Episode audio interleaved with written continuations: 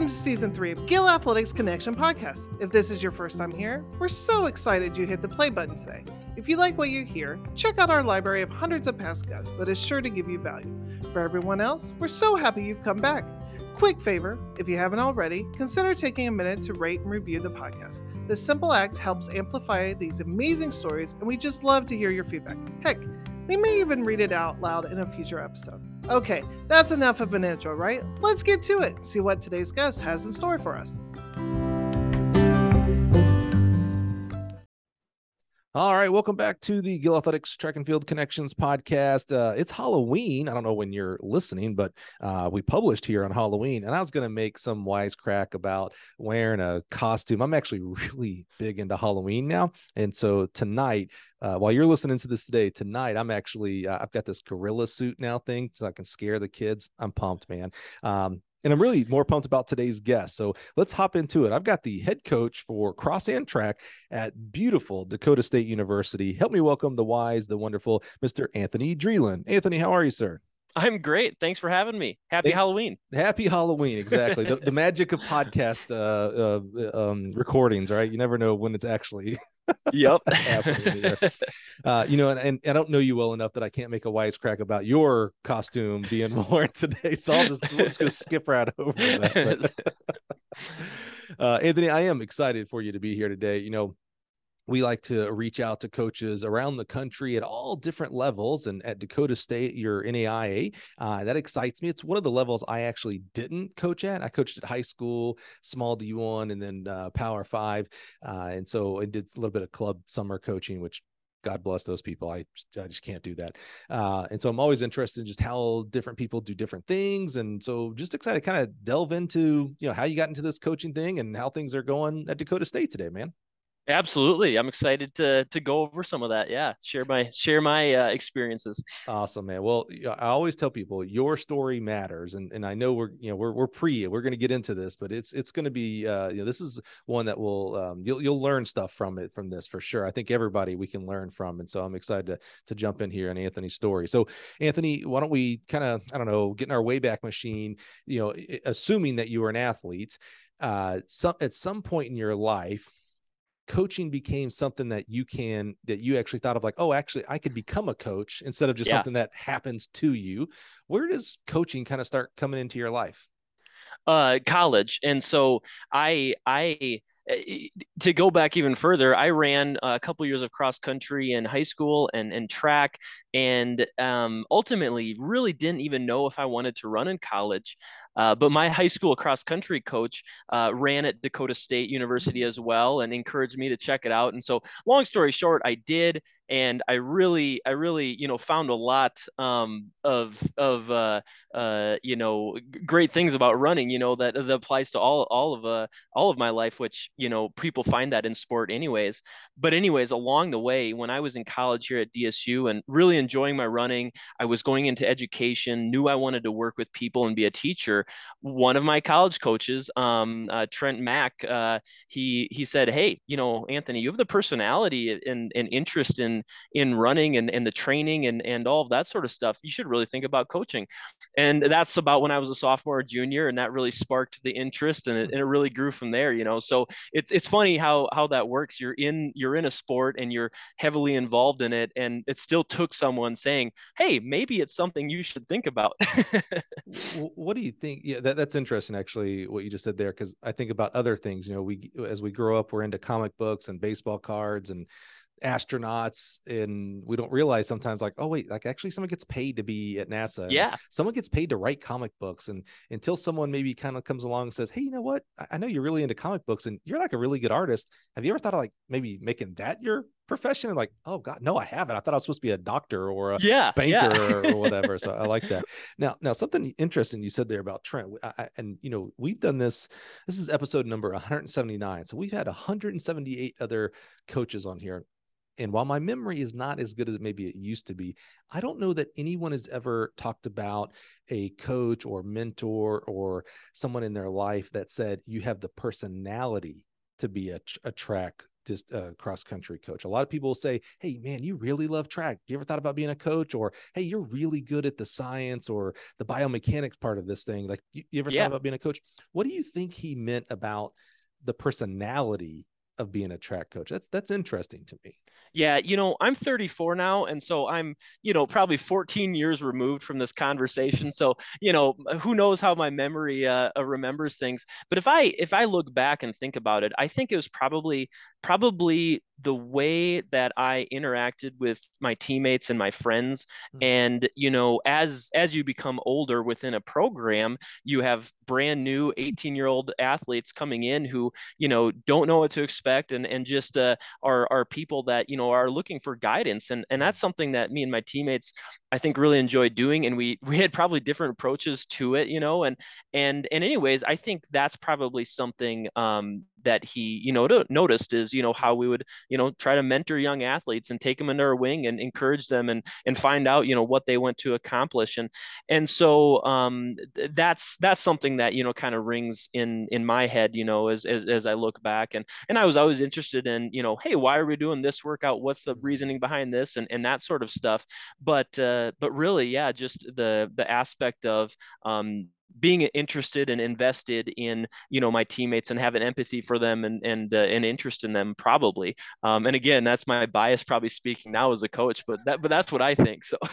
You're like i was really awesome as a leader. That's why he wanted to do yeah yeah just excellent. Because i love i love hearing that because when you say that you know i think of it more globally and i'm like well man that's exactly the type of personality as as maybe trent used the word back then uh, that I, that we want here in our business here at gill and uh, uh, the head lab uh, scientist at a lab would need for his you know his crew and things like that. Like that's it sounds like that's just another way of saying leadership yeah, yeah, I think so. You know, and and there's there's a lot of different successful ways to lead. I think you know, and and everyone's personality is a little bit different.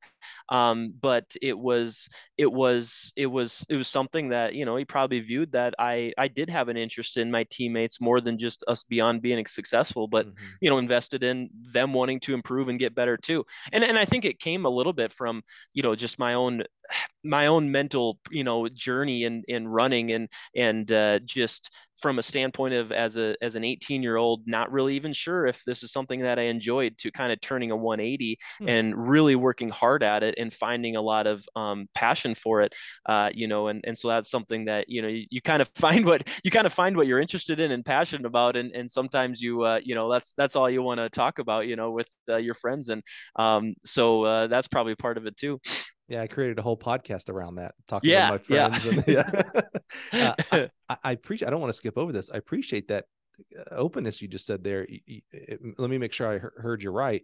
You came into college going yeah i don't because you mentioned earlier I, I didn't even know if i was going to do this in college. Yes. so running wasn't something initially that was like you know some people it's their whole personality. Speaking of that personality word again right it's our whole thing. You know we, we love it. We we read runner's world every day. We read track and field magazine. We every twitter account.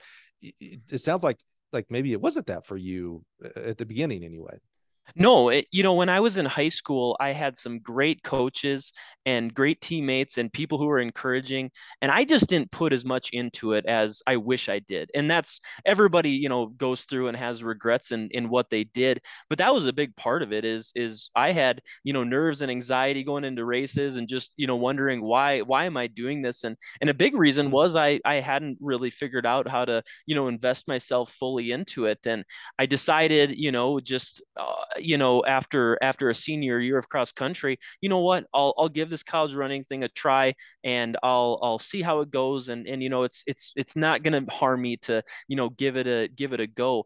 But eh, before I headed into DSU, you know, the the typical 18 year old is so worried about wow, this is college running. I'm just gonna you know absolutely be demolished. I actually started to take myself you know in my training more seriously, and that was that was a big big changing point in in a lot of aspects of my life just because it was like okay i'm actually putting in the work to something and investing myself into it and committing to it. Hmm. and and that's something that you know it really is interesting. It transfers to other areas of your life. And, and i found i found you know this is something that i really enjoy and, and love doing you know because i've put the time into it.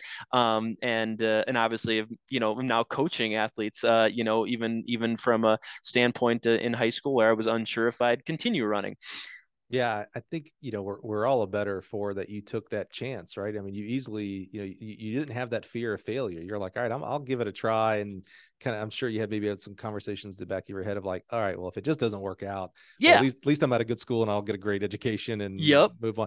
And you said you you knew you kind of wanted to go into teaching and education uh, component of it. So in that junior year, when Coach Mack said, "Hey, have you thought about coaching aspect of it?" Uh, what direction did you start taking with that? If anything at all like were you to continue on with your degree or did you start paying attention more to the coaching side of of track you know early on uh, you know after kind of having that conversation and that seed spark it was something uh, um, where you know i started just thinking okay what do what do i want to do you know do i do i simply you know do i want to be in in the high school coaching realm of mm-hmm. things and and so it, it was kind of a, a process of like thinking that over and um, at the at the time uh, by that time i had started dating my wife, who we met as freshmen on the uh, cross country oh. and track team. So you start having a significant other that maybe is going to play into your life too, you know. And so you talk over, you know, future goals with with that individual as well and and uh, and she's you know been just awesome and super supportive of of all of this um but but eventually it came to a point where it was like I think that there might be an opportunity to, you know, volunteer here at DSU,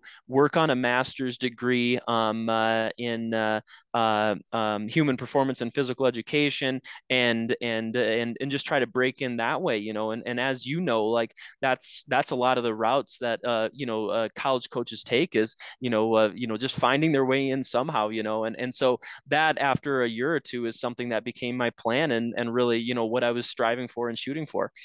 Yeah, we don't really have a like a clear path, right? If someone says I want to be a coach, you tell them, well, yeah, okay, go coach. I get. I don't know what if you want to be a doctor, go to medical school. You want to be a lawyer, go to get your JD.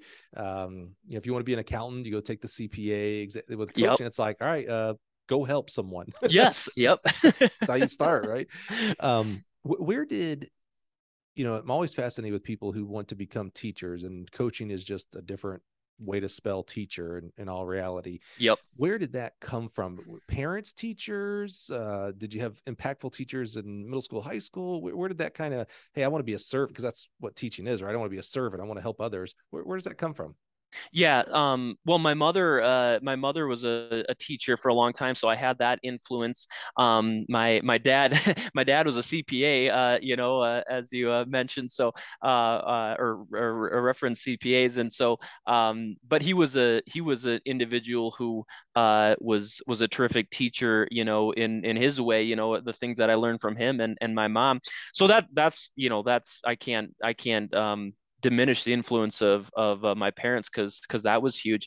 Uh, but but as I got into junior and senior um, of my high school years, I you know you start thinking, what do I want to do? And mm-hmm. and and I found that I did enjoy you know working with people and and uh, and having an influence on them. And and I had a really really strong interest in history. Um, and so I thought, well, this is you know this is something something that I'd love to you know teach and, and pass on too. So it uh, it's it started from there and and uh, obviously grew as I went through college and and uh, and um, you know and got into the coaching aspect of it. So let's go there. What you know, like I said, we don't have a direct path to be a coach, right? You get a degree, and heck, some of us, I, I don't, I didn't have a degree for a while. I had to get into coaching to get a degree so it's not necessarily the first thing and you can have a lot of different degrees uh, uh, what did you end up getting your degree in yeah, so my uh, my undergrad ended up being a business education major. Yeah, right. Um, yep, and uh, and a minor in computer education, and so uh, that uh, that was a path in itself, you know. But uh, but honestly, it's it's something that I I really really enjoy, you know, and and is something that is is actually applicable to what I do. You know, the all the business aspects of mm-hmm. um, you know my degree is actually pretty useful in in managing a program and budgets mm-hmm. and those sorts of things too. So uh, and then just your personal uh, life too, you know, that's that's something that I really am glad I went into. See, you want to be a college track coach one day? Just uh, major in business and minor yep. in computers. there you go. It's the path, right? I'm yep. sure. I'm sure that's how Boo and Dan Pfaff and all yes. the guys and gals. That's probably how they did it as well. So, what did you do? Did you you said um, I, I lost track a little bit? Did you volunteer after you graduated, or graduate assistant? What'd you do for your first? Like, okay, I want to be a coach. I got to go coach. I am a very fortunate and I feel very lucky and and fortunate, you know, for for everything for all the opportunities that I've got at Dakota State and and and have been here, you know, since 2006 as an athlete. Um, but as I graduated in 2011, uh, my plan was to volunteer uh, here. Uh, I was going to work overnights at a, uh, plastic manufacturing place in town um, and and help volunteer coach. And uh, my distance coach, the head cross country coach at that time, um, what for my senior year and and right after that was uh, Mike Nakuda, and, and great coach, ran really well under him. And then the longtime head track and field coach was Buzz Stevenson, and he had been here for 30 years. Um, so I was going to volunteer, you know, under both of them uh, at uh, at DSU. And long story short, you know, um, in the middle of the summer, uh, Coach Nakuda gets a great opportunity coaching elsewhere, and he takes that opportunity. And and so Buzz, knowing that I was going to be volunteering, says, "Hey, would you like to you know apply and, and try to be the distance coach? And so i was super lucky to be an assistant coach right away working with these distance runners that i was you know going to help out but but be really you know in in charge of, of managing their success and, and their progress. And so i was i was very fortunate and lucky and, and, and very appreciative of of that type of opportunity because so many people are volunteering in the gas and, and i was able to kind of work right into an assistant position right away. So um, very yeah it was it was awesome awesome uh, opportunity and and i was lucky uh, to be in the place that i was in a lot to unpack there because you said something that really piqued my interest did you actually you said you were going to work overnights at the plastic place. Did yeah. you actually work midnights, midnight? Yeah. So I, I, I got about uh, three months of that oh. job in and, and then, uh, um, and then, and, and so that was during the summer months. And, and then, so obviously as I got a, a full-time position here, uh, I, uh, I didn't do that after that, you know? So, um, uh, and I actually enjoyed working there and, and my, uh, supervisor there was, uh, um, a great person to, to work for too, but obviously I, I had the opportunity of what I was mm. searching mm. for. So I was fortunate. So my first coaching job was an assistant at the high school level in Chicago. And then the next year, I was uh, uh lucky enough that the head coach retired, and so they gave me the head coaching job. And so to spend as much time as possible, you know, it's you, you got to spend more time at the school. I wasn't a te- I didn't have a degree, so I wasn't a teacher or anything. Uh, I, I started working midnights. I was a security guard officer. we didn't have a gun or nothing. Thank God I, we didn't have a I didn't have right. A that, would, that would not have been good for anybody. Uh, but at this really really large hotel in Chicago, so I'd work eleven at nights till seven in the morning. Wow. Sleep for a few hours, drive to the high school, coach for several hours, come back, nap, dinner, get to get back to the. It, it was terrible. I mean, it's God bless people who work midnight shift. Yeah. It's it's amazing what you do though to to do the things that you want to do, you know, and and that's mm-hmm. the type of stories you hear all the time just like yours. It's you you're willing to do it, you know, mm-hmm. especially when you're, you know, young and ready to get into it and and everything too. It's it's amazing what the human mind and it will put themselves through. Yeah, I can't think of any other thing. I you know, using that accountant CPA like who says, you know, I really want to be a CPA. So I'm going to work midnights at the plastics factory yeah. so that I can I can come in and intern at, yep. you know, Stevens Lido and in Barnes yep. law, law, firm to you know, be an accountant or whatever. Like no one, no one. There, I can't no. think of another single thing but coaching. Yep. Man, yep. that's amazing. That's amazing. It is. It is. So another thing that you brought up there that I think is extremely interesting. So you went from undergrad one day, uh, you know, June first, August first, you were essentially the coach. Is that yeah. right? With yeah. the same with the same team. So the kids yes the kids that you were teammates with, hanging out, yep. doing college teammate stuff, you're writing workouts and directing workouts within three months. How yeah. did that transition go? It was it was surprisingly really really good and and i you know a lot of credit to to these teammates of mine who you know put their trust in me and and and you know i, I definitely had to prove that you know uh, hey you know we're doing what's best for you and and this is why we're doing it and i'm always willing to you know be be talking about training specifically and and the and all these different types of things but they were they were phenomenal you know and and you know when you're when you're at that young age and and you literally just ran with these individuals you you have that that heart you know that hard transition of saying hey this is the relationship that we have now and you know it uh, it, it is what it is and, and there's you know kind of a, a some give and take there for sure but um it, it went really well and and I, I owe a lot of credit to to these athletes who um you know did a did a great job of saying yeah like this is this is uh this is my coach now and it'll put some trust in him and and uh, hopefully I hopefully I earn that and everything too so um but yeah that's you know that's a that's that's definitely a unique a unique aspect sometimes of the, this type of a profession and and uh, the college coaching realm.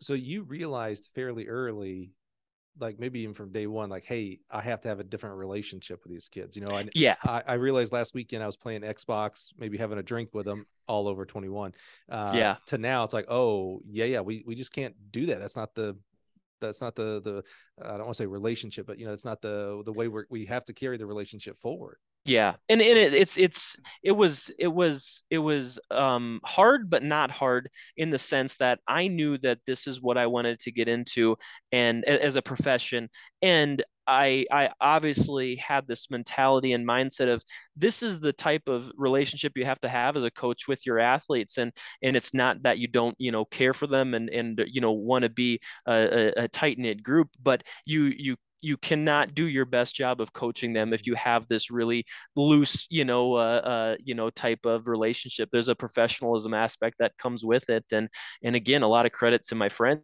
you know who became my athletes that I coached is they did a they did did a great job of that you know and after a few years when they graduated it you know could go back to mm-hmm. more of a you know that friendship. And and so that that was you know that was even while coaching them there was you know just a unique aspect to it. But um it was it was something that I realized that I I wanted to make sure that hey this is this is how we need to interact. And you know what you knew of me uh, you know as a college uh, uh, friend and teammate is is not uh, gone you know, and you you know uh, the the choices that I made, you know. But um, you know, now now I'm gonna coach you to the best of my ability and try to help you run fast and be successful. Yeah, I, I worry about the the athlete who becomes the coach more than I do the athletes. You know, the athletes can band together. They get new freshmen, like you know, they they still have a group together. Yes. You as the athlete that transitioned to the coach, you know, Friday nights, maybe you guys were used to hanging out, like I said, playing the Xbox or going yep. to the, the, movies or whatnot, whatever you whatever you youngins do. Yeah. uh, to now Friday night, it's like, yeah, I'm I'm by myself. I, yeah. You know, most of your friends are typically on your team, so it's like all, all those guys are gone for my yeah. hangout time. I, I worry about like the isolation of the of the new coach. Yeah, and that's that's a very you know uh, an interesting point, and I think I think that you know it wasn't something I thought about you know too much beforehand, but then when you're in it, it's like yeah, this is a different you know life and and uh, uh, of what you choose, but but you also you know also when you get to I think you know 22 and 23, a lot of a lot of athletes are really excited you know for that next step in their life and pursuing the professional um, uh, world too, but uh, not not everybody you know teachers and coaches you know there is this um uh you know they're they're they're in this um, position where they're working with you know either high school or elementary students or even college students and athletes that you're expected to you know uh, uh, to to have a sense of professionalism you know and that's not always you know the same uh, across all professions. So you you you kind of know what you're getting into uh, but uh, it's it's definitely it's definitely weird. But I uh, you know on that same note I think that every student athlete, you know, that is competing in college has a transition in the sense that it's tough when you're done with your college athletics mm-hmm. and that was you know that was something that certainly i missed and and uh, and you know it is uh, a tougher transition you know uh, the friends aspect and just the competitive aspect mm-hmm. that's that's not easy you know and and that's something that um you don't really realize until you're at the end how tough it can be so I was not a college athlete because I was terrible. Uh, so I don't have that experience. Are you talking about like on Saturday mornings through cross country season for four to five years, you were used to going to a meet and competing. Yeah. And then it changed to where it's like, oh, I'm no longer competing. I'm helping others compete. There was a little right. bit of a struggle there. Yeah, absolutely. That's, you know, and, and us runners have a little bit you know the basketball players the football players you know the the volleyball players that is kind of just cut off you know for those athletes especially. But even so you know even though I trained for a few years, uh, you know, at a decent level running wise and, and was running some races, it's just not the same as going to the meet with your teammates or, mm. you know, waking up Sunday morning and, and having your long run and, and you spend two hours running with your teammates. That is, that is, the, you know, the stuff that I was talking about where mm. it's, uh, it's, it's difficult, you know, even though you're really excited about this, you know, profession that you're in of coaching, it's, it's a different competitiveness feeling, you know, versus uh, the actually doing it yourself. Yeah, we had uh, this topic came up with um, uh, Charles Babb from Washburn University, and we were talking about he he was a, a, really good decathlete who's now gone on to be a really great coach, and we were talking about the difference of coaching to an athlete versus coaching to a coach, and you're kind of bringing it up in a different aspect. I like it that you know as a as an athlete you know, there's a lot of selfishness. And what I mean by that is the coach is telling me what to do so that I so that I can figure out how to run faster or jump farther, etc. When you become a coach, now every input that you have is, oh, well, how do I digest this and now turn it to the team?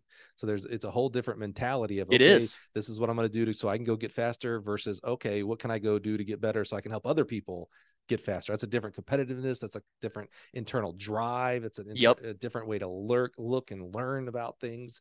Uh, and it's it's, it's, it's, out of your control. You know, when we get to race day, mm. I don't have control. You know, the athletes are the ones who are going to have to go and execute that race, and and that's that's different. It's just different, you know, than than feeling that sense of um, control. And and that was really appealing to me as a runner. You know, you you have full control over your your own success success and mm. and uh, when you're a coach then it's then it's not you know you you realize that uh, you can prepare them as best to the best of your ability and and it's going to come down to um, you know what they can do out there but don't you think you want that control? Like, yeah, oh, yeah. we, we, did all these workouts. Why aren't they doing this? I told them to go now, or you know. yep, yep. And and uh, and when you see an athlete, you know they put the work in. You know they've done these workouts, and you can see what they're capable of doing. And you just want to try to you know help them and be able to get in their head and say you can do this. You know, and and uh, it it takes time for every person to you know kind of figure that out. And um, yeah, you uh, you'd love to have that control.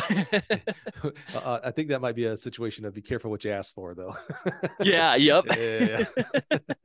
so, what did you do? Is you're transitioning now into coach, and you know you're fully transitioned. You're into a coach, and you're coaching, and it's different now. You you know you lost that control. You're not actually competing on Saturdays and such. What did you start doing as coach Dreeland? Did you? Uh, and what I mean by that is. Um, uh, coaching education, uh, and and that could be formal or informal. You know, maybe you called up people like, "Hey, I, you know, I see that you guys do really awesome. I'm a new coach. Help help me out here." Or um, just what did you start doing professionally, professional development? Transition? Yeah, yeah, yeah. The you know, um, right away uh, for the first couple years after I uh, graduated with my bachelor's, is um, I was working on my master's degree, and um, at the at the time, you know, here at DSU, all of the head coaches taught a few classes, mm-hmm. and so I was hopefully preparing to be that, you know, and and and uh, you know become a head coach at some point, uh, and and then be able to uh, teach. And um, a lot of our coaches here now are are you know not teaching half time. I still fortunately am able to teach a few classes, which I really enjoy.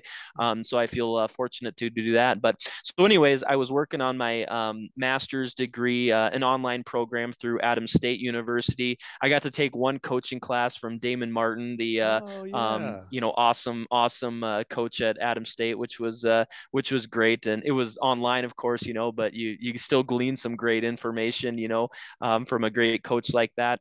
So that was you know that took up the first two years of of uh, my coaching um, from a professional development standpoint. But then you know I was talking to a lot of my former coaches, you know, of people who had coached me, and uh, you know the head coach here, track coach here, Buzz Stevenson, and his years of experience that was a lot of the things I was able to kind of bounce information off of. And um, I had even even though I was coaching some of these athletes, there's a few upperclassmen that we would still talk regularly, you know, like we did in the past, you know, bouncing training ideas off each other. And I had a few individuals that I could really trust as sounding boards and, and people who, you know, would, would uh, uh, have a sense of, you know, what's worked well for them and, and, and just even to talk things out. So I had some um, athletes that, you know, were my friends that, um, you know, we'd talk about those things too and, and still continue that uh, even to this day. So that really kind of encompassed the first few years of, of my coaching as I tried to, you know, uh, uh, develop, uh, you know, who I was as a coach and what was important and those types of things.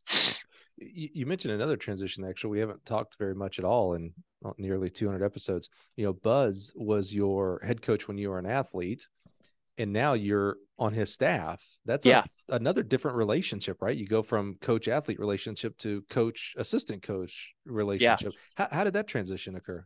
It, it was great. And, you know, it was, it was, um, uh, I, he so for a long time he was you know one of the only coaches track and field and cross coaches here at dsu on staff. So he had mm-hmm. done everything. He came from the high school realm of things um, you know old school if, if you want to say that um, and had coached coached everything. And in my in my years of running here then dsu added started adding some you know assistant or head cross positions for him. So he wasn't coaching all areas of mm-hmm. track and field. So you know because of that he he gave me a lot of responsibility right away to say, hey, these distance runners are your responsibility. You're going to design their training. I'll be here for you and, you know, to be a, a supportive individual, but they're your responsibility. And then in addition, you know, he gave me some of the other, you know, things re- with regards to coaching that you don't think of, you know, whether it might be, you know, lining up travel or, you know, all of those, you know, monotonous, you know, things that you never think about. So even in my, you know, first couple years, I still had some of these things that I got to learn gradually um, instead of, you know, uh, uh, you know, being thrown full on into like a head coaching position or anything like that. So so that was great. You know, he was he was someone who was there as a sounding board, but he wasn't micromanaging, you know, what I was doing from a training standpoint. And I think part of that was due to he was still coaching sprints and jumps and hurdles and and throws, you know. So so he said, "Hey, I have a competent individual I think who can coach a distance runner." So so it was, it was a good balance there, you know, of having more responsibility but having a, a sounding board and a person that can you know i can rely on for advice or you know and and here's the other aspect of coaching too. When you have to deal with uh you know a disciplinary position uh, a situation or when you have to deal with an athlete that you know maybe isn't uh you know uh, um, progressing and and and how do you help them how do you help them see you know maybe what they can do better or what their shortcomings are? That's the 35 40 years of experience mm-hmm. that he had and and me you know uh, just simply being an athlete that you don't know and you don't know what you don't know and so that mm-hmm. was that was obviously um, something that uh, it was extremely helpful to have you know right here um, uh, while i started to you know uh, delve into this profession I love the little caveat, the little asterisk you said when Buzz was like, you know, I have this competent individual here. I think. Yeah. Uh, yep. it's like the jury's still out. We'll, we'll yeah. See. Yeah. We'll, we'll see. see how the year goes. when you were you know you see you're coming straight from the undergrad into the coaching profession and a lot of us as athletes don't really see what coaches do right we we primarily see them on the track for our workouts or on the field for cross country and uh, our field events and such. And then, you know, we, we all know we get on a bus or a plane to go somewhere, but we don't really think about like someone had to schedule that. And we don't think about our uniforms and like, oh, someone had to budget for that and order yeah. that, things like that, as you were. And I'm so proud of Buzz for doing this because I, I don't think we're doing this enough uh, with our coaching staffs and our younger coaches and our assistant coaches giving you responsibilities of like scheduling and budgeting, you know, starting to kind of bring you into that side yes. of it. But that had to, I'm assuming that probably was something new to your thought process of coaching. Like primarily, you probably thought 95% of coaching was writing the workout and yeah. administering the workout. Yeah. It's like, oh, yeah, that might be, maybe that's 50% because here's this whole other 50% yep. uh, with the recruiting logs and all this other stuff. What, what was your uh, reaction when it was like, hey, so we need someone to do, I don't know, whatever the first thing he gave you, scheduling. Uh, yeah. So you got to call these other programs up and say, hey, when's your meet? And you know, when's when I need the schedule because I got to book all this stuff. What what was your first reaction to like, oh crap, there's like the coaching size maybe 50%. I got to do this all this other stuff. Yeah you know and, and and you you hit it right on the head you don't really think about those things as an athlete you're like oh this is where we're going for supper at this meet or you know uh, and somebody called ahead and say hey we're bringing 30 people but you don't think about that and and so you know the, the first reaction is like well yeah i'll jump in and, and i'll do whatever you know i need to do but you start getting your eyes open to all of the things that a coach does in the day mm-hmm. you know that that you have uh, that you have no idea of and and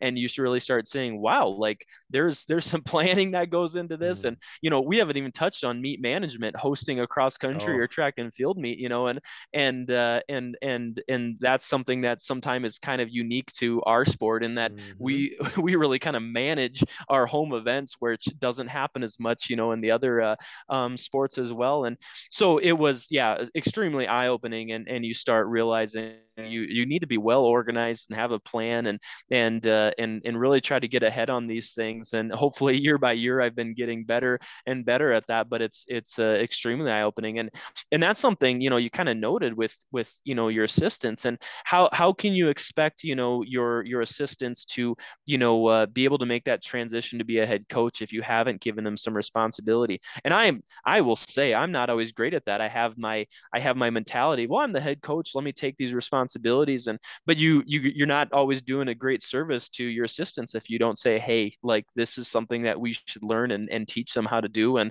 and uh, and give that responsibility too. But yeah absolutely eye-opening you know as a as a 23 year old you know uh, and, and and learning about some of these things well, put a pin on that in regards to how you are doing because you're the head coach now, so you know exactly. we're going to transition yep. and ask, well, how are you doing? We'll, yep. we'll, we'll put a pin on that and get to that. Uh, but I'm curious, did you uh, did you as you were getting these new assignments and and not only the assignments that you got, but you now got to see uh, Coach Stevenson doing some things that you didn't know maybe had to get done. Was there an aha moment of like, holy crap, I had no idea we had to do X, or man, I just thought the showing up to a restaurant, we just showed up and they suddenly had seats for 30 of us. Was there ever like this aha, like, holy crap, didn't realize we have to do this as coaches? Yeah. Yeah. I mean, even, even something as, um, you know, a, a common sense in, in, you know, uh, uh, you know, even reviewing your athletes transcripts after the semester and saying, you know, where's a person that credit wise and things mm. like that. Just, mm. you know, I had no clue, you know, of, of something like that. And, and all the other things that we mentioned too, you know, those are, those are things it's like, wow, like that's, uh, uh, that's above and beyond what I would have thought of, you know, as a coach, you know, and and you know, I had a sense of I knew we were going to be recruiting a lot. I knew we'd be mm-hmm. working with our athletes and writing training, and and you you I had no clue, you know, mm-hmm. about some of these other things, you know, that uh, that we've talked about. So it, it was kind of a maybe a slow burn of like starting to pile on, you know, more of mm-hmm. like, wow, there's a lot of things that uh, these head coaches and all these coaches do on a day to day basis, and um, uh, it uh, it you become come to a realization of uh, of uh, the organization that you need to have uh, and that sort of thing. Yeah, earlier I said, you know, we kind of primarily think of coaching as 90 to 95% of writing a workout and administering the workout. Maybe yeah. it's actually 80 20 because we think, oh, well, you do have to recruit. Like, for yeah. some reason, everybody understands, like, oh, okay, I'm going to have to recruit. Yep. They, yep. don't also realize, well, I'm also got the schedule and budget and uh, uh-huh. uh, disciplinary and academics. We, we wear a lot of hats uh, yeah. as coaches, man. T- too many in a lot of times. And, and, you brought up that good one about the meet management side of like, uh, I, I, uh, you know, here in Illinois, Bret Bielema, he is not focused on home games and security right. and where's the team going to come from and how are we going to do gate receipt no no no he's worried about well what's the x's and o's and how we're exactly. going to game yep. and he has this great support staff around him and on the track side uh, we, we don't have that primarily the, the majority of us do not have that we're trying to find officials we're figuring out schedules yeah. we're figuring out where's the bus is going to park etc yeah uh, and, and even when unfair. the meet even when the meet's going on you are mm. you know constantly you know putting out fires making sure things are going well and it's it's really funny it's it's really funny because you know that's the time where you should be coaching and and maybe that's a lot of credit to you know preparing our student athletes well that they don't need you like mm. right over their shoulder and i think that's a valid point but it's it's really funny you know you, you see all these people running a lot of meets and and it's it's just a, a, ton of work you know and you wonder how much coaching they get in on that day. And we go up to south dakota state um, uh, in mm. brookings all the time. They have a 300 meter indoor track mm. now and but they but they host you know four or five or six indoor meets a year and it's it's it's a lot of work you know to to do those things. And i, I know you know it just uh, it's uh, it's it's it's very uh, um, interesting how our sport functions at times. Mm-hmm. yeah. And they do a great job. It's one of my favorite facilities up there at south dakota absolutely State, so i'm glad you get to go up there it's beautiful beautiful they do a great job so uh, as you continue transitioning, you get your degree, and, and I'm fascinated, by the way, and we haven't mentioned her name. You mentioned her. You mentioned you met your now wife as a freshman. Was she also a freshman? Were you guys same year? Yep. Yep, both uh, freshmen. Samantha. Samantha, because I know yep. Samantha's listening. Shout out to Samantha. Spouses of coaches don't get their due. I, have I've threatened to actually have a spouse as a guest one day to yeah, talk about yep. that aspect, but I think they would want some anonymity. We'd have to like do the uh the screen and you know change the voice and get the real the realness of being uh, yep. a, a, spouse of a track coach. Right? Um, so how how did the transition go from graduate school and you know you've got Samantha with you some somewhere along the way you got married? How was you know just you know you know it's one thing to be a coach and be a single coach and what i mean by that is you had samantha as a girlfriend but being married as you now know is completely different. Uh, but it's one thing to be you know not married and be a coach and then be married and have a coach regarding the hours and responsibilities. How did that transition continue past graduate school yeah. So, um, and real quick, you know, we married um, in uh, in the summer of 2010, and um, and then uh, she graduated in December that fall, and I graduated in the following May, mm-hmm. um, right before I started coaching here. But she she knew that she wanted to be an occupational therapist, mm-hmm. and so she got into the graduate program at the University of South Dakota in Vermilion. So we spent the first two years actually living 90 miles away from each other, oh, and so it was it was it was kind of a and, and so you know a lot of driving back and forth of of seeing each other and that sort of thing. But for the amount that she was studying and how much time she had to put into that and the amount of time amount that I was working, it was it was not a bad setup for the first two years of us hmm. uh, of living in uh, in different towns, you know, and you know again we you know we we traveled to see each other quite a bit and and that sort of thing but it was kind of a unique first two years of marriage yeah. um as we both pursued you know what we uh what we wanted to do and so after she graduated in 2013 and and moved back to madison and got her uh first job you know then that you know that was again you know kind of another transition for for mm-hmm. both of us and and you know she really seeing like you know how how many weekends i'll be gone and and it was also good for me to also realize hey there's an aspect of this life that you need to you know balance and and realize that it's going to be important for you to you know set your job aside for some times and, and come home or or you know let's go do something on a weekend and not feel like you have to be you know working on this and working on that. And so I, i'm not perfect by any means. She's a she's a great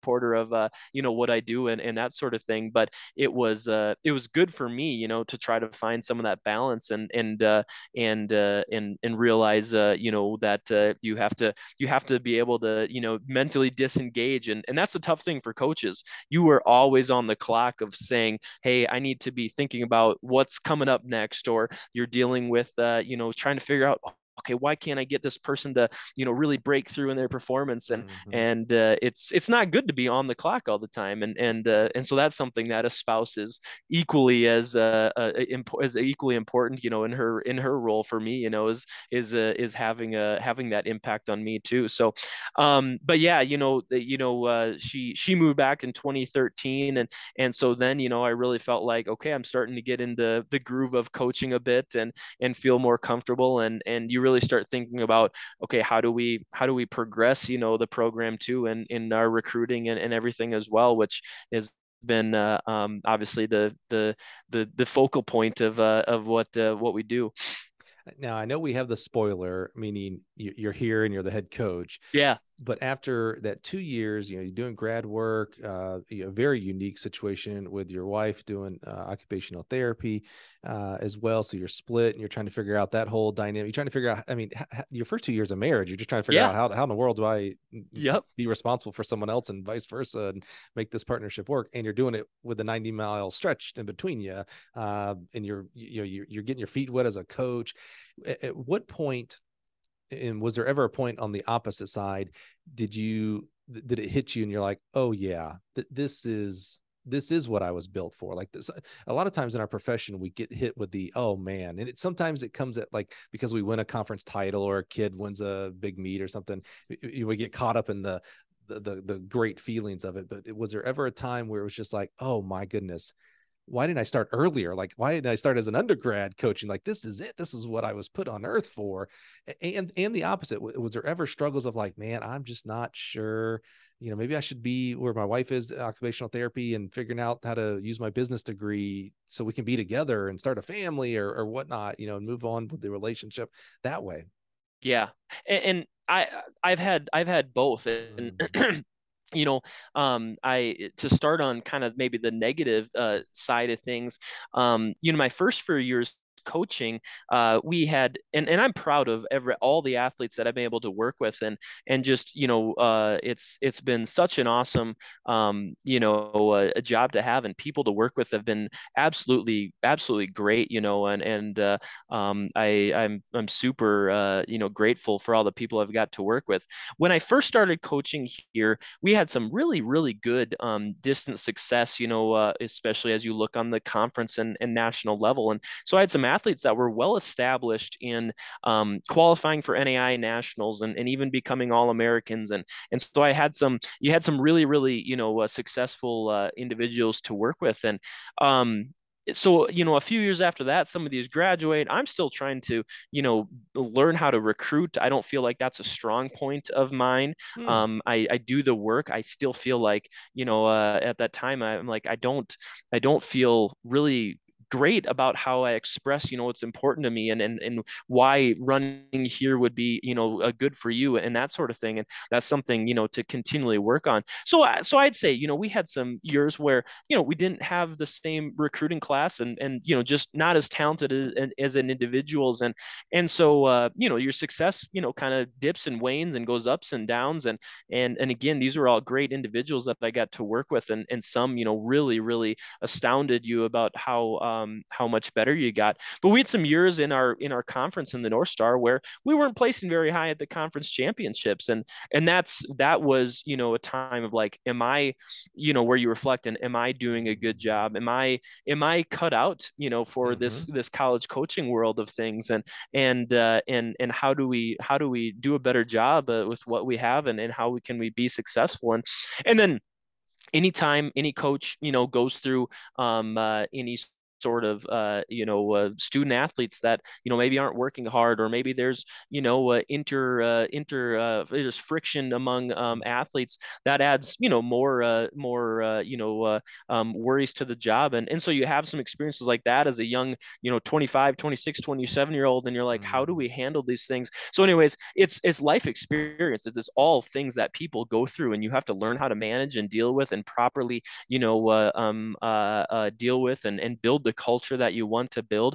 So, you know, there's some times in, you know, uh, uh, 2013, 2014, 2015, where, you know, you, you're wondering, is, is this the right place for me? Is this the profession I'm supposed to be doing? I love so much of it, but mm-hmm. there's times where, you know, you're not as successful as you want to be. And so you, you, you have self-doubt. And so that, that is a time period where, you know, I, I certainly at times, you know, wondered uh, about some of those things. And it was also kind of the time in my life where, you know, I was, I was really really getting further away from my own competitive uh, running. I mm. I trained for a few good years, you know, to 2013, and and uh, you know just you know kind of kind of faded away on that aspect. So you have this chunk of your life where you know again as we spoke before is it's kind of gone, and and so I went some times you know through some times there where I did have some self doubt and wondering uh, about uh, about uh, you know what I'm doing and and uh, if this is what I'm supposed to be doing, and you know, but I didn't have I never had a thought of like, well, this is what I should be doing instead. You know, this is where I should be.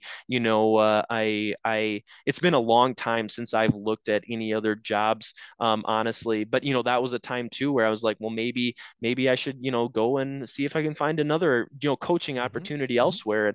And uh, um, you know, uh, but I but I I stuck here and I kept working at it. And kind of in that same time frame, um, we we got our new athletic director uh, um, around that time in the 2014 range, and he's been here um, since then. And and we've uh, had a new president as well, and a lot of good things has happened here at DSU. Our enrollment has continued to grow, and our support for our programs have just um, really really improved as well. So I felt like this was a place that was really building towards something as well. And and so that's that was kind of you know where there was a lot of uh, hope you know and and um, it's it's kind of funny to rely on the outside things to to kind of feel that way because I really feel like you know it's up to you to to make your own success. But that's how that's how you know we we really kind of started turning some things around. And mm. I feel like I've just improved and this you know staff has improved in in our recruiting and we've been able to have a lot more uh, you know success.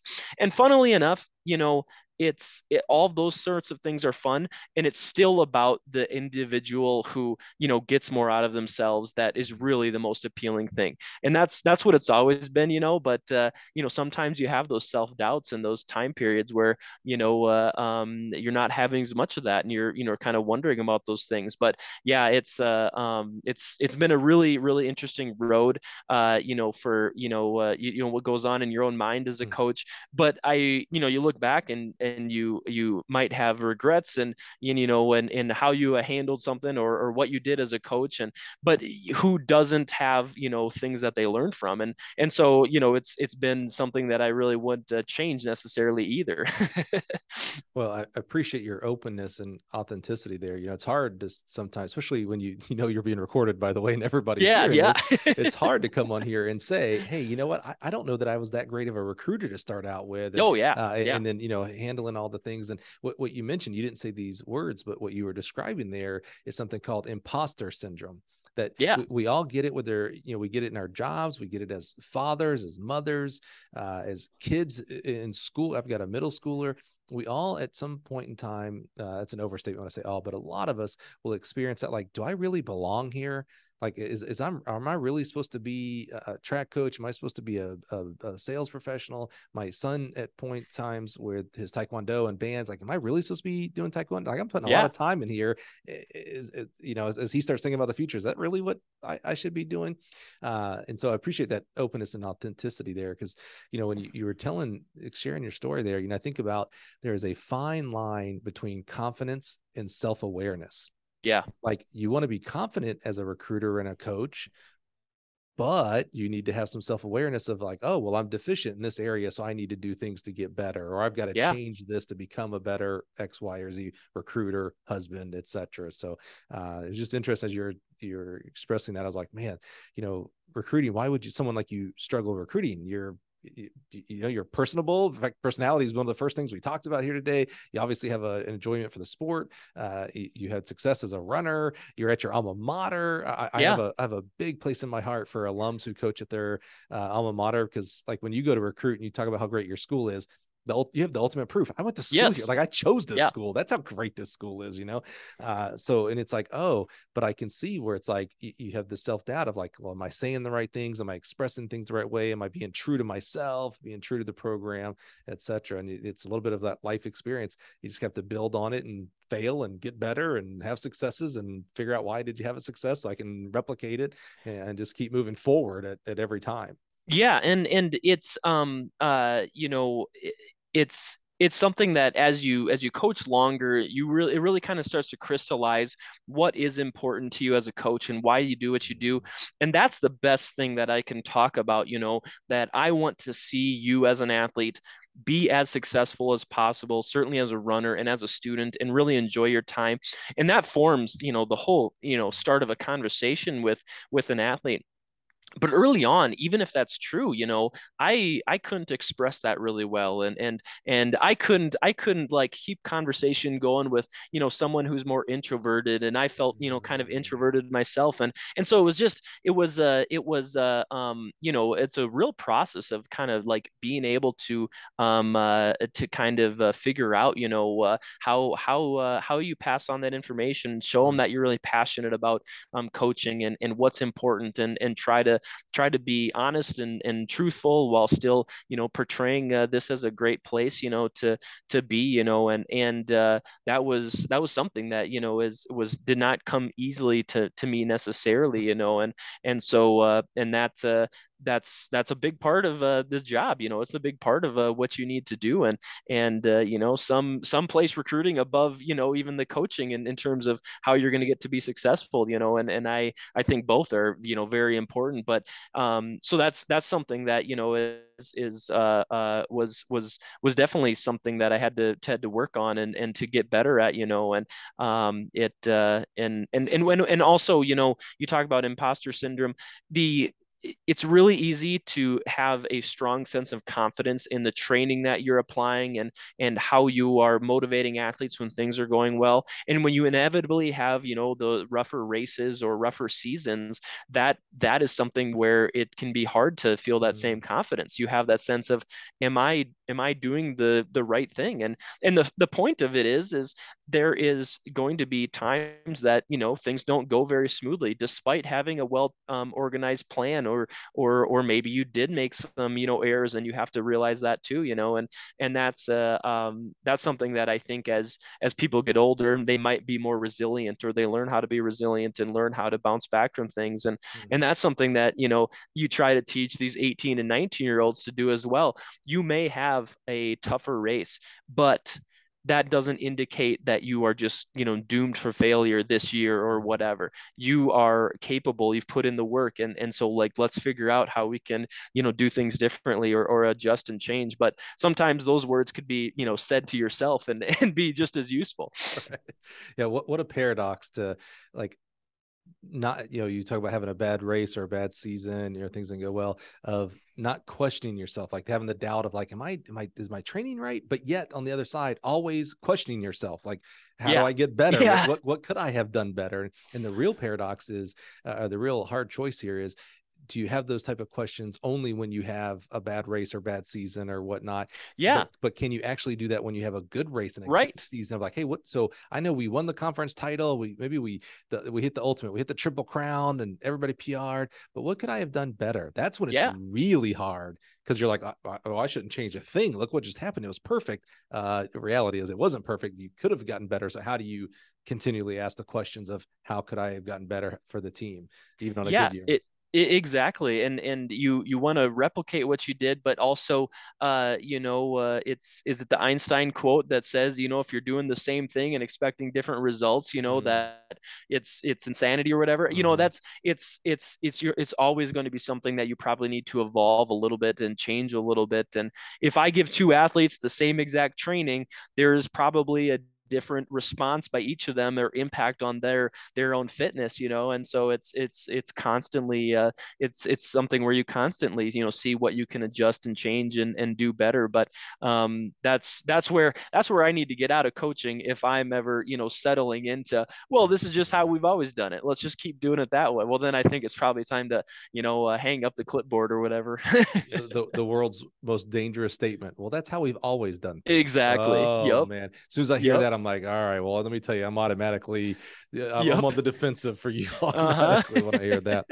so, talk to us about this transition. We're talking about a time when you're, you know, the assistant kind of cross over cross country and eventually work into the head cross country coach. Well, you know, again, spoiler alert, you're now the head coach of track and cross country. How did that occur, and what, what, what do we, how do we get there?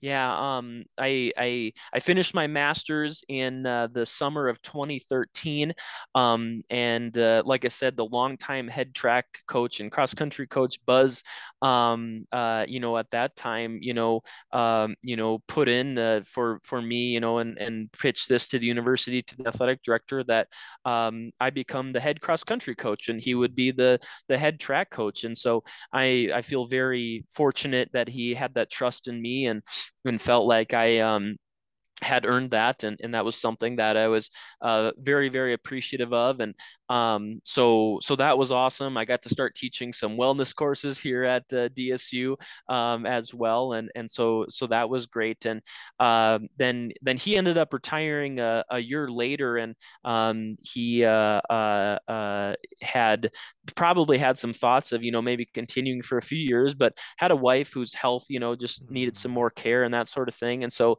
he um, he retired at that time and and so then um, i was able able to become the head track coach then uh, before the 2014 um, season as well. And and Buzz is always checking in on results and, and keeping up to date and all those things, uh, which is which is awesome. But it was a uh, um, but just just like me getting the assistant job in the first place, I, I feel very you know fortunate to have landed it, and for you know the people here at DSU to to think that I was was capable of you know, and um, I, I owe this place a lot, uh, you know, with with being able to run here and earn my education, and had so many great teachers and professors, and and then the job opportunity, you know, and the the trust, uh, you know, even even when we had some down years in in the conference, for example, that um, my athletic director had faith in in uh, what we were doing and and uh, we've been able to bounce back from that fortunately you know and so um but yeah that's that's uh that's kind of ended up in the um you know overall head position. And, and one thing i'll say you know about that is you know i was um, you know 25 26 at that time and you know having coached for a few years i'm like yeah i'm i'm ready to uh, to be in charge. You know i, I think i could i think i could handle this and do a good job and and uh, um, you know it, uh, it it was it was a learning process just like getting getting the assistant job in the first place and and realizing the responsibilities that you have even having seen you know this this uh, coach next to me doing it every day. When when you have to ultimately make the decision on things um, that becomes with a new uh, sense of uh, responsibility or even hiring assistants and and evaluating individuals and and all of those things you know that uh, um, you know is is your responsibility when you're the head coach. And so that that that in itself you know was you know the next few years you know really trying to you know do what I can not to just to be a coach to these athletes but to try to be a leader of a whole program and, and help my assistants have what they need to be successful and and all of those things too. And so um I, I, was really lucky to you know become a head coach at, at that age and I, I wouldn't change you know the experiences that I had. Um, but I, cer- I certainly learned a lot you know from from going through uh, that type of uh, um, uh, uh, uh you know transition and job and, and everything yeah, I've got to give a big shout out to Buzz here because, yeah. Uh, uh, you know, one of my favorite questions, and I'm still going to ask it uh, when coaches become their first time head coaches, were you prepared? and typically the answer is no. Yeah. uh, yep. But uh, our man Buzz here, I'm just so proud of him for you know again as an un, uh, as an undergrad as a uh, uh, assistant coach giving you scheduling and bud like starting to get your feet wet yes. in that side of it like bravo that's what prepares our young coaches or not even young that's what prepares our assistant coaches to become more competent earlier head coaches like yes. Can, the, from the jump they can be an effective head coach not you know stumble for the first season or two before yep. they get you know get their their rhythm going so i'm just so proud of that and then to have the foresight to name you the head cross country coach nothing perturbs me more when the head track coach who's a sprints jumps throws whatever coach uh, is also listed as the head cross country coach. And so when the cross country does well and they name the, you know, the, the, you win and they name the head coach, uh, coach of the year, and it's it's the throws head coach. And it's like, well, yeah, come on now. And I know I'm not dismissing what you do as a head coach as a director. That's extremely important. But the person who was actually coaching the distance runners is that's really the coach of the like that. Per, it's a different sport. That should yes. be the head coach. So uh, again, shout out to Buzz, man. That's some fairly forward thinking that does not happen commonly and definitely doesn't happen commonly enough in today's uh, collegiate coaching world, man. So well, shout and, and it, yeah, exactly. It's it's something that um you know was was was awesome. You know to kind of get into those responsibilities and and and give me the responsibility uh, you know for it as well you know and something that really helped me um, a lot. And and even even on that note too you know i um, our throws coach alex glover he's been coaching here with me for you know nine years now. And and uh, um, we've had some excellent throwers and and uh, and uh, um, you know all americans in in recent years in in uh, discus and shot put and hammer throw. And and it, it is I, I i tell my SID, it's like you shouldn't put that stuff on my biography, mm-hmm. you know, mm-hmm. because I, you know, I, I love those athletes, you know, and, and they're they're people that I try to, you know, have an impact on, but I do not, you know, coach them to their success. Mm-hmm. You know, that's Coach Coach Glover, and and the same with our sprints and and all of that too. And it's, but it's it is it's it it's it's unique and it's hard you know for for outside you know uh, sports related people to see that because they they don't, don't think of it like that but you know i i view the program that i direct you know there is there's multiple head coaches with their groups that they are working with. And i feel like it's my responsibility to you know try to mentor everyone and and be a person they can rely on and, and guide. But the coach glover is coaching their head mm-hmm. coach of the throws. And and coach hauge and coach williams are head coaches of the sprints and so on and so forth you know. And so it's it's just it's a unique sport in that sense you know. It's it's many sports in in one sport. Yeah I, i'm conflicted there because on one hand, I was immediately agreeing with you when the, the, distance, the head coach who's the distance coach in their bio, it's, you know, such and such thrower was a three time All American. And I'm like, uh, okay. Well, yeah. You, obviously, you know, you're the head coach. So you had to make the decision to give that kid a scholarship or not, or allow him on the team. And uh, you certainly give the throws coach resources to do their job properly. So certainly there is some portion yeah. of their success yep. that you have. However, I know you weren't out there teaching them how to spin exactly. yeah. that kind of yep. stuff right? so uh, my immediate reaction was like, oh yeah, I'm 100% with you on this one. I agree with you. But then I started thinking about the baseball and basketball and football yeah. examples. Like I, you know, I'm thinking of, yeah, I coached at Mississippi State and we had a, a Hall of Fame legend head coach. Uh, uh, who of course his name escapes me right now, but he was a, he's a big dog. Uh, he's retired now, but you know he was the head coach, right? And uh, I don't know what he actually coach. I'm sure they have a hitting. I know nothing about baseball, but I'm sure they have a baseball or a batting coach and a pitching yeah. coach, and I'm sure maybe there's an outfield coach. I don't know. Uh, but you know, you read his bio, and not only was it the team aspect, like they finished first in the SEC or they went to the World Series. Like, okay, he's the head coach, he gets those those credits. But I know they had, you know, uh, Rafael Palmeiro went to school there. Like, you know, Rafael Palmeiro was a 20 time All American for Coach Coach Polk. That's who it was, Ron Polk. Uh-huh. Uh, and it's like, okay, but he wasn't the batting coach, so there was another coach. But I get why because it's in the sense of the program. Yeah. Yeah. You know, and, and I think for like football, it's like, you know, using Bret Bielema here at Illinois. It's like, you know, such and such quarterback did X, Y, Z. And I was like, well, I know you got a quarterback coach now. Cause I do yes. know, I do know in football, they got a coach for everything. They got a, they got a tight ends coach, a defensive ends coach, yep. uh, a right guard coach. You know, they got, eh, you know, they got a coach for every single position out there for crying out loud. Yeah. Uh, so yeah, I'm kind of conflicted because it's like, okay, yeah, Anthony, you oversee the program. You have to make a lot of decisions for the kids to be on the team and what level and you got to support your your your individual head coaches as you said. I love how you said that you know you got to support the throws coach and the jumps coach.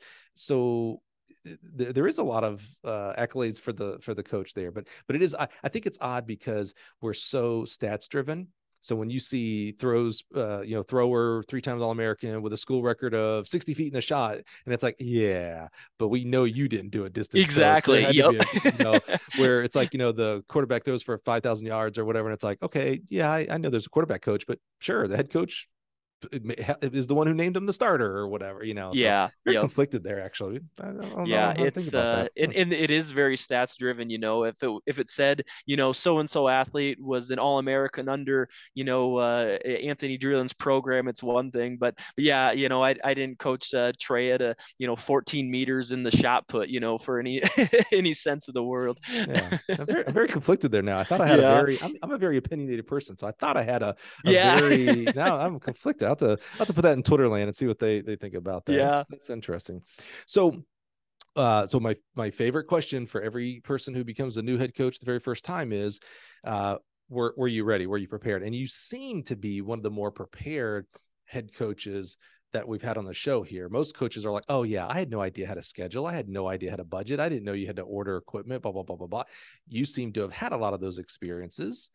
So you get the the quote unquote big chair. Was it easy peasy? You found your rhythm on day one because Coach uh, uh, Stevenson prepared you and mentored you so well, or was there some learning curves there? Yeah the, the i mean the short answer is is no you know and, and a lot of the things that um i i had the responsibility to do as an assistant were you know things that uh, i i felt uh, um you know comfortable with so it's probably an easier transition than most. But but being the ultimate decision maker or or really making sure that everything goes well at our home cross country meet um, and having that full responsibility is is what i what i wasn't prepared for you know just to have that you know if if things go wrong you know it's up to you to make a change or fix or or whatever. And that's that's i don't know if i don't know if you ultimately can feel um, you know completely ready for that and, until you've had some of that experience. And and so maybe maybe maybe the answer is that you know it, it, I was as ready I was going to be. But I definitely you know in those first few years of a, of being a head coach you know you um you you have a lot of learning to do you know and and uh, decisions to make and and really you know kind of figure out how how you need to be a good leader and uh, and uh, and hold people accountable and all of those different types of things. And so um, you know, some of the little things, you know, is, is are things that uh, in terms of scheduling and all that, you know, are are things that uh, you know I felt more comfortable with. But yeah, the ultimate responsibility of uh, of the program, you know, falls on your shoulders. That that is not something that I was like, yep, I'm I'm super confident in what I'm mm-hmm. doing right away. That that took time you know, if we admit to ourselves, we all have our strengths and weaknesses you know, I, am not a very good planner actually. Like I'm, I'm a much mm-hmm. better uh, freestyler. You know, if something comes gets thrown at me from left field, I'm, I'm, I'm much better at figuring that out and making whatever needs to happen happen off of that.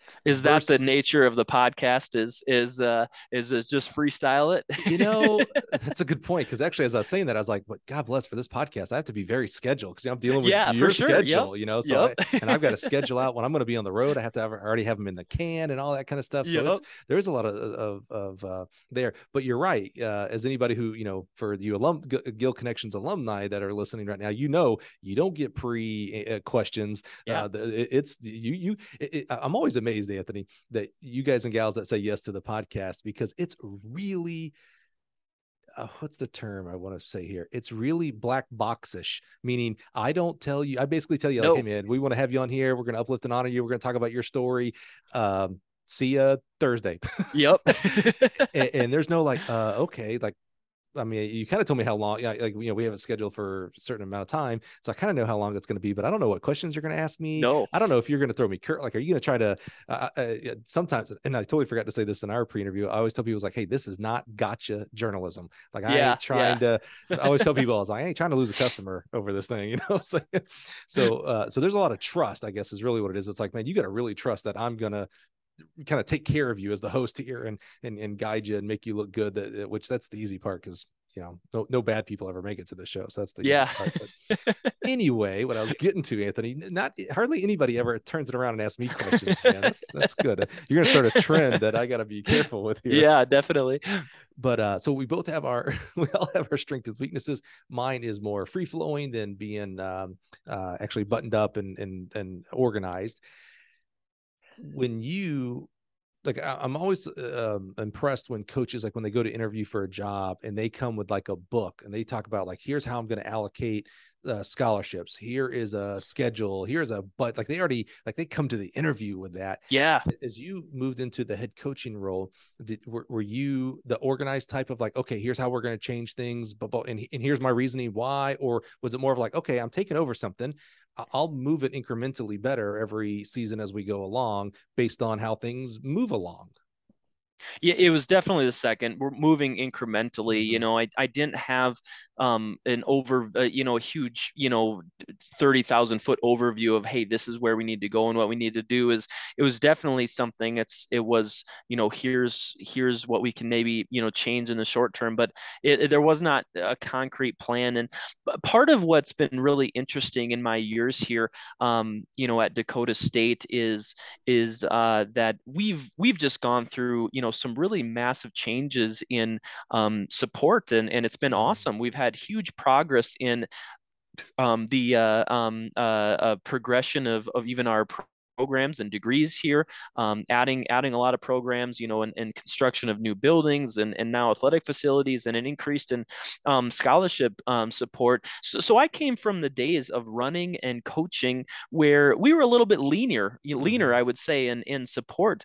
And so that has been a, a really wild um, transition in my own mind in saying, okay now i have additional you know scholarship dollars to work with. Right. You know where can we take this and what can we do? And it's been good and bad because i i have i i feel very very blessed and lucky you know to have these new resources to work with.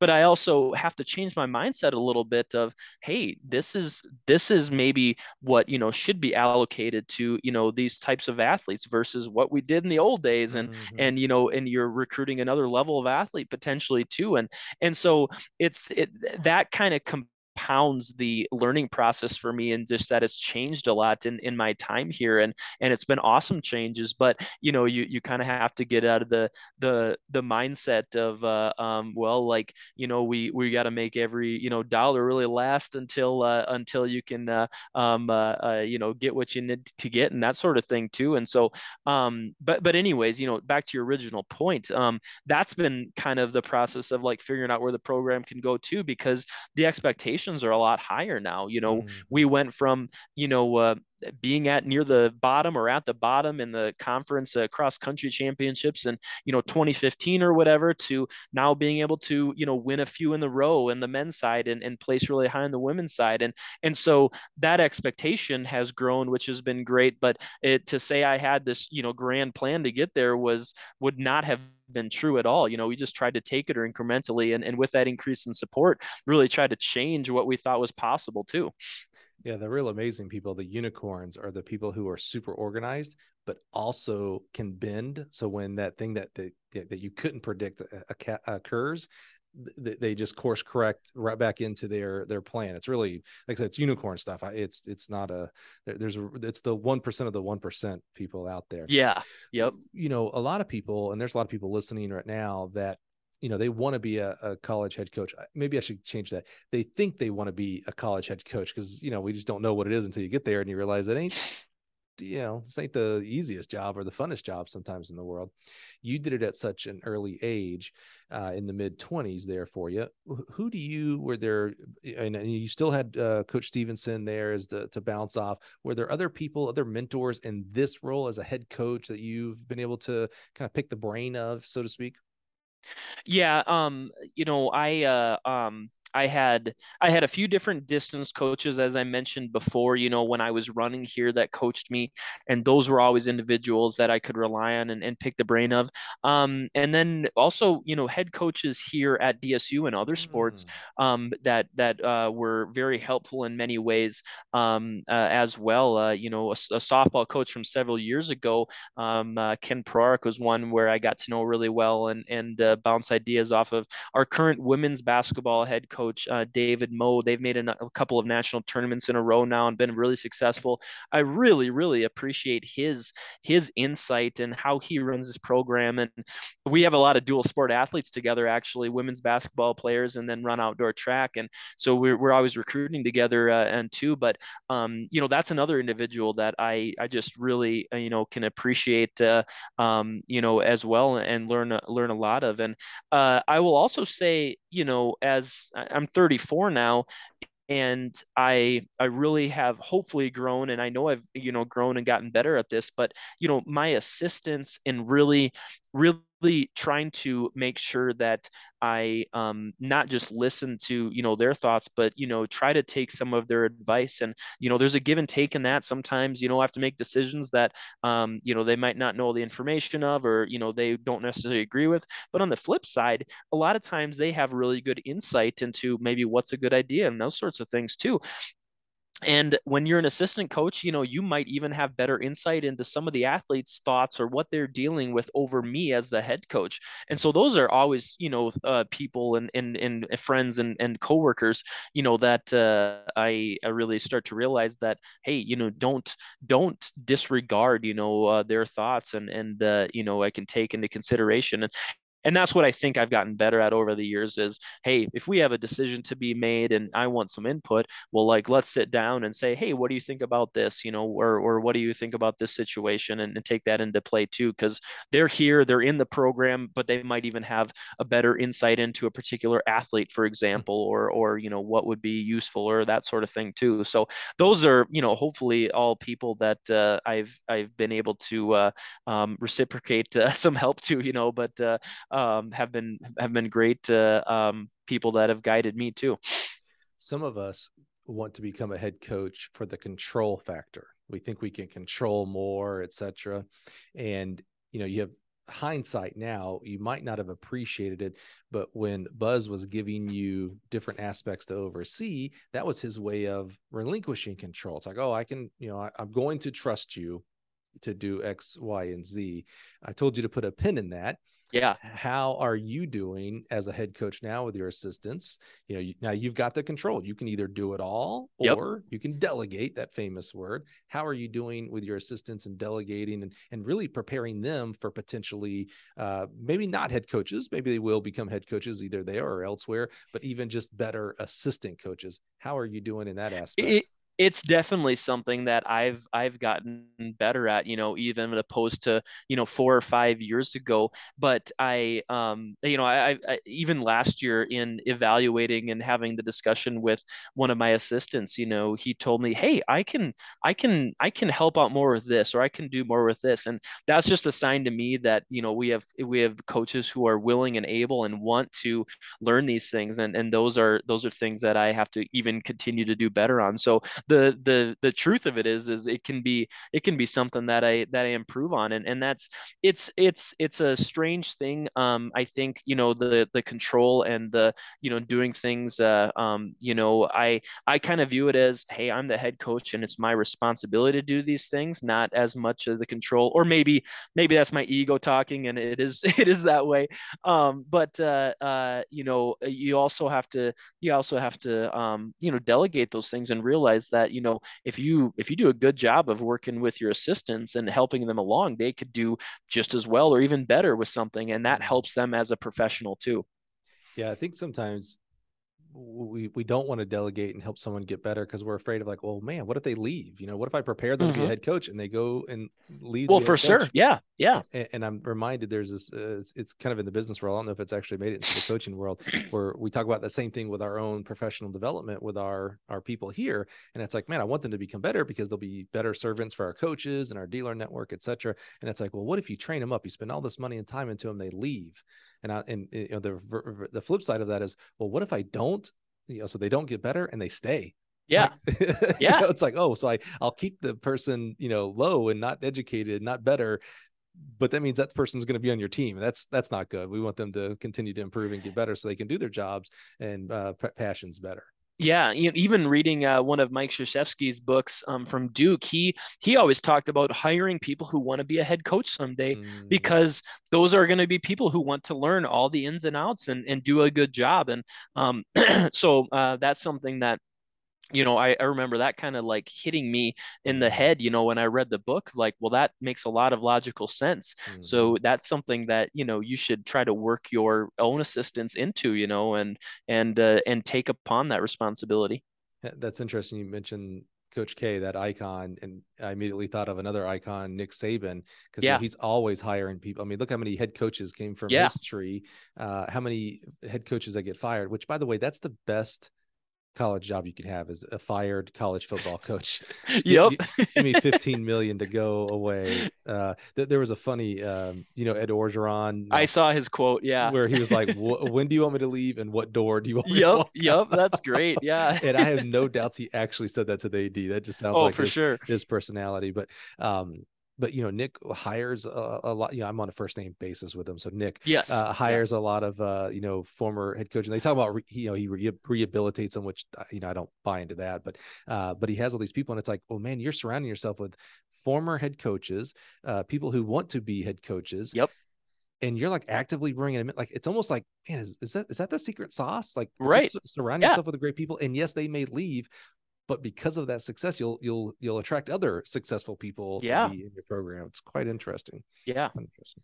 well anthony as we start to wrap up uh, here today you know it's it's amazing. Again i told you i have just such a soft spot in my heart for um, alumni who coach at their alma mater. As we start looking into you know we're in the middle of cross country season here in 2022 we've got this a great track season coming up here in 2023 what's got you excited for dakota state and your program Um, well, you know, right here in the in the here and now, um, I I think both our men and women have have an opportunity to to to win a conference title in cross country, and so mm. we're obviously working towards that. Uh, we have to go up to Dickinson, North Dakota, in November for a conference, so you know, could be beautiful, could be snowy, but um, I've been I've been exceptionally proud of of uh, our our team this fall. They've been working really hard, and they've been they've been running well, um, and even above and beyond that that. It's it's just this group seems very exceptional in their um, connection with one another, and we've had great teams that you know are, are really really close knit. But we have a great group of upperclassmen who have just done a phenomenal job of of creating that type of uh, culture, and so hmm. very very uh, proud of that, and and that's really kind of you know all across our our track team. So we're striving towards that right now, and and then um, we had a really really good recruiting class in uh, um, in track as well, and, and a lot of uh, um, throwers actually uh, that are going to be that are working with Coach Glover. So that depth is going to be um, better than ever. And so again, we're you know for for track, you know, we're hopefully striving to win a few uh, conference titles as well. Um, we have a uh, another two years of uh, being the host institution for the NAIA Indoor National Championships, mm. and we've hosted that the past few years at the South Dakota Dakota State facility. Right. Um, I, I, think so, of South Dakota State as the host, but that's right. Yeah, the actual. Yeah, yeah. So yeah, yeah. So yeah, that. we work with. Think about that. Yeah. Yeah, we we work with obviously SDSU uh, um, uh, staff up there and and everything, but that's been you know just an extraordinary, awesome learning experience for for us. You know, uh, to be able to host and try to do a good job at that, and and it's been it's been really awesome for our athletes that qualify. You know, because we race up there so often. It's it's just a it's a great uh, place to go run nationals, uh, especially for us, you know, and and so that's been a lot of fun. So we're really excited uh, for that as well. Tell me more about that because I it's so funny. You mentioned South Dakota State, and I immediately I knew NAIA nationals were there, and I just think of them as being the host, but they're yeah. not NAIA. What what's your responsibility? Like uh, you, we talked about, you know, hosting like a conference championship, and you know you got to do more fire putting out than actual coaching. What's the role of you and your staff and Dakota State at South Dakota State for the Nationals? Yeah, so we um we uh our, my athletic director really spearheaded this to to to bid for it and and he's been the one instrumental in in finding sponsors and in that sort of aspect of it um and then we uh we we do hire an outside meet director and then I and and, and our uh, um, staff work really closely with him for everything meet management related. You know, everything that goes into uh, the meet. So you know, we're we're helping hire uh, hire officials. You know, find uh, um, uh, you know lodging for them and, and make sure that they have everything that they need mm-hmm. um, uh, to be to be d- doing a great job as well as everything.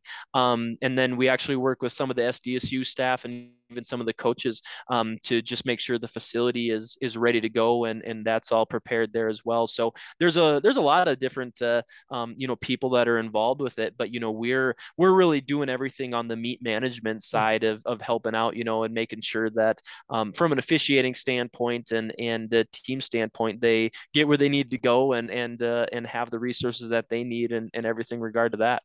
So so you're busy. It's you're, fun. you're doing that and running a program and coaching and you know supporting your staff. Holy cow.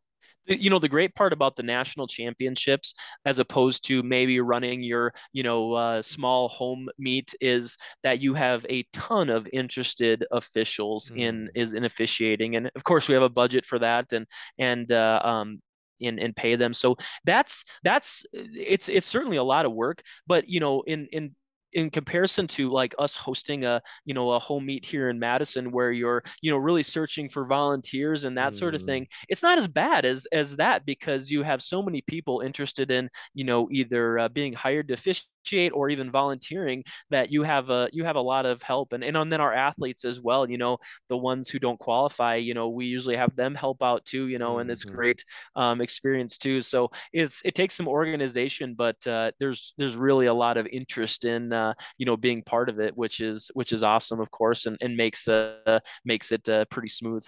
That's cool. Yeah i never even thought of like i said i always think of south dakota state and then you think about, oh yeah, well they're not NAIA, so they can't be the host institution. That's amazing because so, so, much goes into it. You know, we're the NCAA equipment sponsor, so we you know do D one, D two, and D three, and you know we're uh, uh we're we're you know maybe one of the more visible because it's easy to see the hurdles and the pits and all that kind of stuff.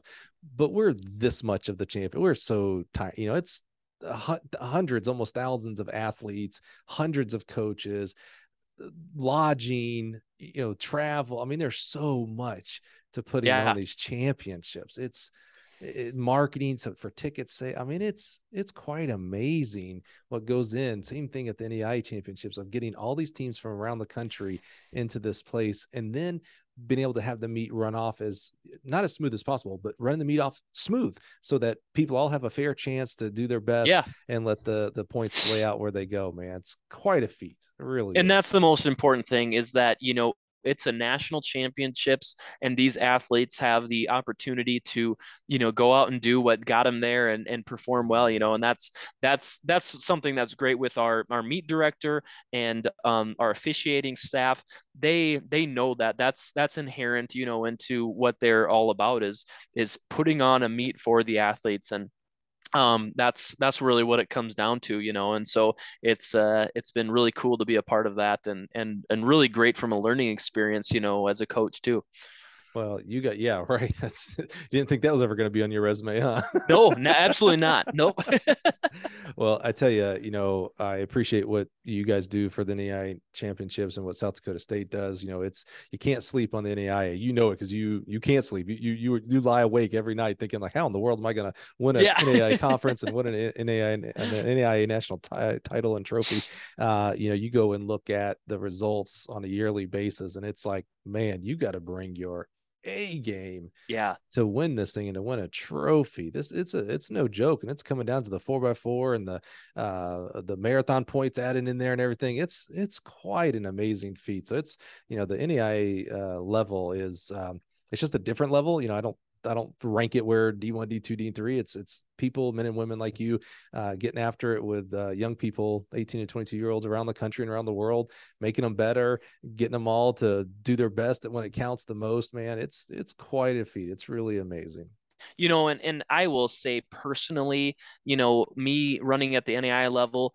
and not having been exceptional out of high school i had the the best coaches that I could ask for, people that genuinely cared and knew a mm-hmm. lot about the sport and and guided me a long ways and you see that in the high school realm of things and you see that in the professional realm of things and the great thing was that you know I looked at the NAIA Nationals something that might be achievable someday and, and I could get to and and I was fortunate enough to do so and and uh, and run at some national meets.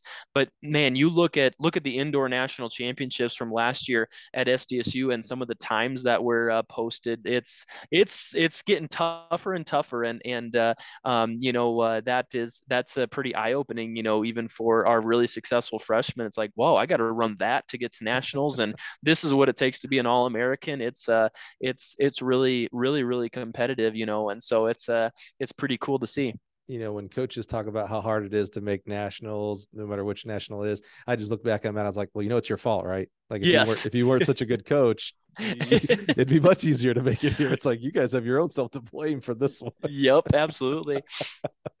well, man, Anthony, uh, thank you so much for being here today. You know, one of the most valuable things you can ever give us is your time. And, you know, you're right in the middle of cross season, you're trying to win conference titles. It's never a good time to do this.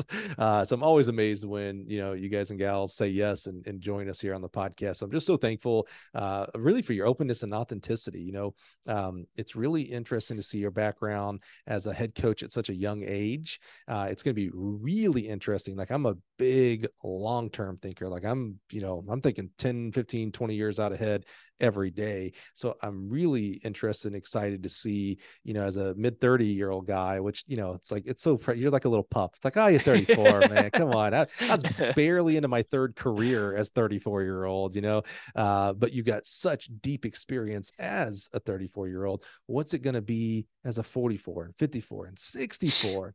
Like it's, uh, I know it's hard sometimes for you to see because you're in the muck every day with this, but my man, here's what's so exciting to me is you know, using a 400 meter dash as an analogy, you are barely at the starting line.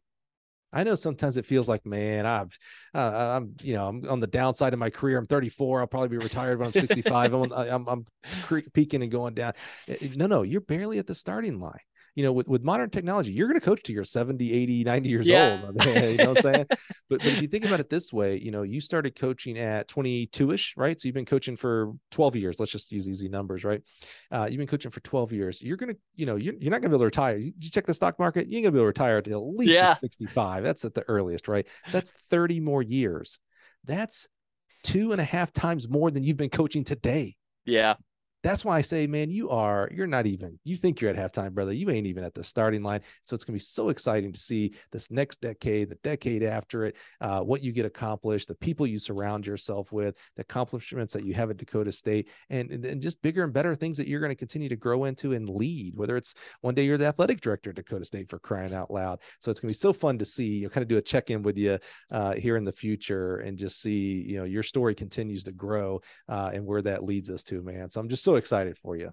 Well, I, I appreciate that and, and thanks for uh, thanks for having me on and you know as and and by no means uh, do I uh, you know have a, a, a really great philosophical uh, philosophy on on life but you do kind of realize you don't really know what you don't know and so it's it's definitely you definitely realize as a coach so you're probably going to be a bit better in two years and even better in four years and mm-hmm. and uh, hopefully i can keep improving uh, in uh, in uh, in the profession and uh, um, but uh, but yeah thanks for having me and it's been it's been awesome I'm going to give you your philosophy. I heard someone say, I can't remember who it was. I'm sure it was someone famous. They said, yeah, at the end of the day, we're all making it up as we go along. Yeah. And, and that's really true. Whether you're a 70 year old, you've been doing the profession for 50 years, whatever. Well, it's different today than it was yesterday. So we're all making up as we go along, making the best decisions that we can, using the experience, using the mentors, the people that have poured into our lives, using our goals and our passions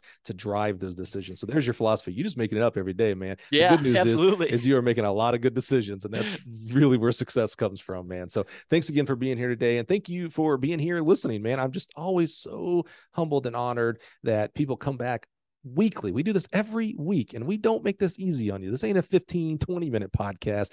We're uh, past the hour and a half mark here and you're still here. And I think that is a real, real testament to the men and women that we have here on the podcast. So, you know, we're, we're in um, October 31st, we're getting to November. We're getting close to ending our third season. And guess what? We're going to keep making it up as we go along. We're going to continue and improve. We've already got season four on deck.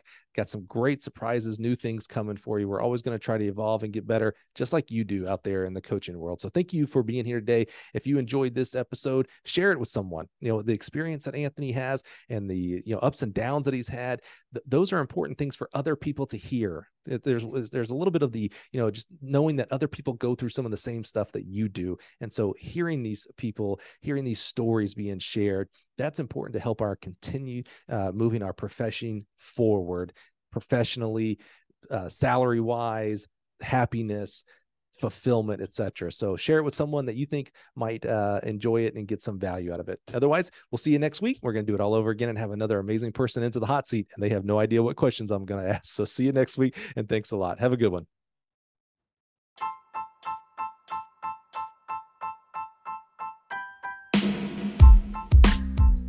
Thanks, Mike. What an incredible journey Coach has been on. So awesome to hear their story in their own words. Tremendous proof of the positive effects coaches make on a daily basis. Help us spread the word of this great journey by sharing on your favorite social media channel. And don't forget to take a minute to rate and review the podcast. You just might get a shout out on a future episode. That's it for today.